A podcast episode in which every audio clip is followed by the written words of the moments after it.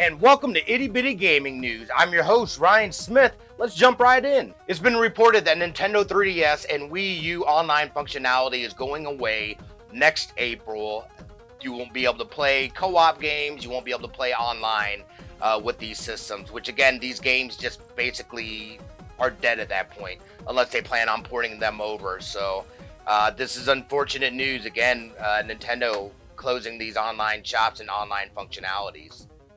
And Modern Warfare 3 is around the corner, and we finally got dates on its open beta. It'll actually be this coming up weekend, the 6th. It, this is first for the for the PlayStation only, early access, folks, the 6th through the 7th, and then the 8th through the 10th will be for all PlayStation users. And then the following weekend, it'll be open for crossplay with PC and Xbox. And then obviously, it'll be open to all PlayStation uh, users as well. So uh, I hope you're ready for it. It's coming this weekend.